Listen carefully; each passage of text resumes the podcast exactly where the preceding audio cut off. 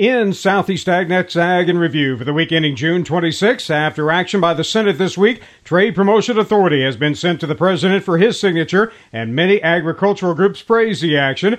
But on another issue, there are groups taking part in a lawsuit against the Environmental Protection Agency concerning waters of the U.S. National Cattlemen's Beef Association's Colin Woodall says they are one of those groups you know, this is truly a die on our sword or fall on our sword type of issue. We cannot allow this to be put in place. It would be devastating to all of us in agriculture, but especially in the cattle business.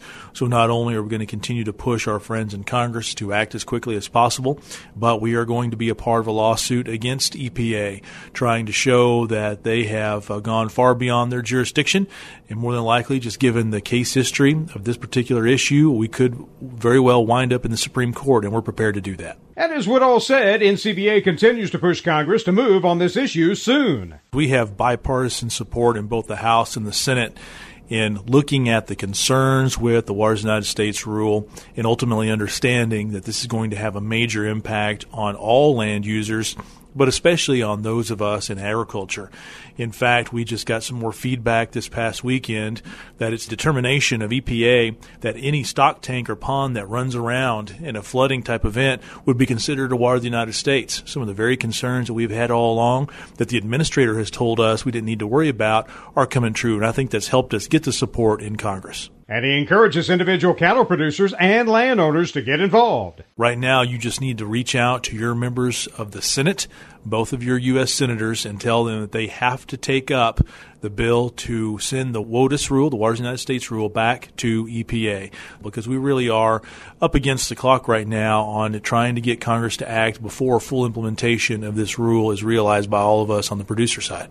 Now, in other news, FFA students not only across the Southeast but across the nation continue to be involved in more and more areas. As a matter of fact, Josh Bledsoe, Chief Operating Officer of the National FFA organization, says this is why they recently updated their strategic plan to help with the growth of FFA.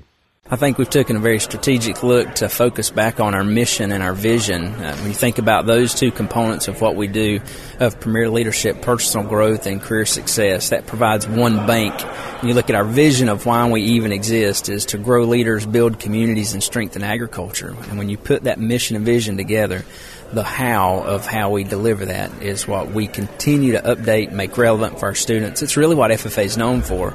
But as long as we're centered around mission and vision and we work toward that, I think you'll see a strong future for FFA. We've just released our strategic plan for 16 through 20, how we tell our story, engage our students, and support our advisors. And around those three areas, we hope to see lots of movement toward achieving that vision. Bledsoe recently gave the welcoming address at the Alabama State FFA Convention, where he encouraged members to go all out in their FFA experience. I think the heart of the organization is at the local level, and FFA members have such a great opportunity. The theme is wonderful because I think it challenges each of us individually to look within our own talents and strengths to see what we can do to really empower uh, each other and to how we can make our community stronger, how we can make agriculture stronger. The young people in FFA are the future of agriculture, and I hope this really challenges them to seek out a bright future in the more than 300 careers in ag. And he says membership in the National FFA organization continues to grow. We are anticipating another record year in membership. Last year was our highest FFA membership year ever.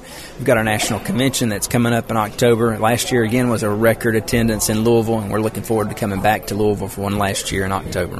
Well, Tyron Spearman reports on how some feel earlier estimates of this year's peanut acres may need to be readjusted just a bit. At the recent USA Peanut Congress, Chris Balkcom, peanut specialist for Alabama at Auburn University, told the attendees that the leaders in the industry, the peanut specialists, had dropped their estimated peanut acreage from 20% increase to 15%, or a total of 1,584,000 acres.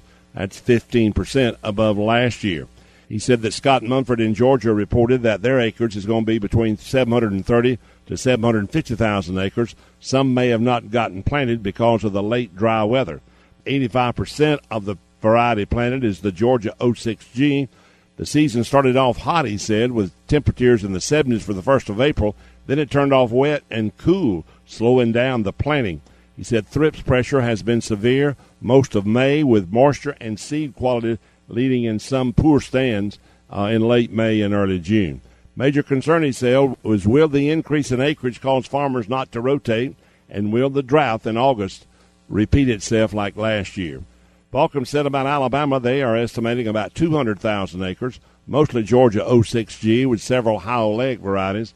His major concern is delayed planting due to a wet April and intense May rains. He said plantings are getting finished, but the late crop with some stand issues and the third year of the late thrip fights has brought on some heavy pressure. He said we need a good rain in August and September to have a respectable yield to match up with these low prices.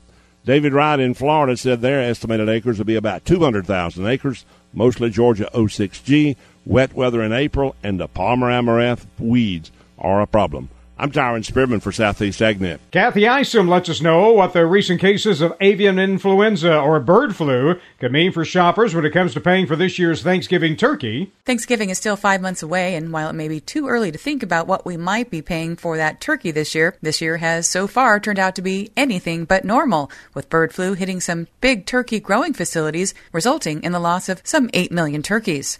That could bring production down and prices up, at least in wholesale, but not by as much much as you might think, about 6 cents a pound. USDA's livestock analyst Shayle Shagam says consumers have three things going for them this year. Yes, turkey output will be down by 7% in the second half of this year. But in the first quarter of 2015, production was actually 7% higher. Producers were gearing up to boost production even before the bird flu hit. Also, Shagam says stocks of frozen turkeys at the end of April were very large compared to April a year ago. So turkeys may only cost a few pennies more per pound this year than last year. I'm Kathy Isom, Southeast AgNet. And to wrap up this week's podcast, Everett Griner talked about specialty crops. USDA recently set aside a rather hefty sum of money to support specialty crops. I'm talking about millions of dollars. I read this short article that I had access to, but I'm not sure it had enough information to clear my mind about what is a specialty crop. Is it something that some farmers are trying to get started? To most of us, sweet corn is a specialty crop. It doesn't need a start. There are several specialty apples. And here's one I just heard about Carolina golden rice. Is that a specialty crop? Only a small crop that's grown to eat. Farmers are growing a new variety of cotton this year. Is that a specialty crop? I don't guess a lot of people care, but when it comes to spending multi millions of dollars on specialty crops, I think they could have been a little more specific. And that's Ag Review for today. Everett Griner, Southeast AgNet. You can hear those reports and more from this past week on our website, southeastagnet.com. Randall Wiseman, Southeast AgNet.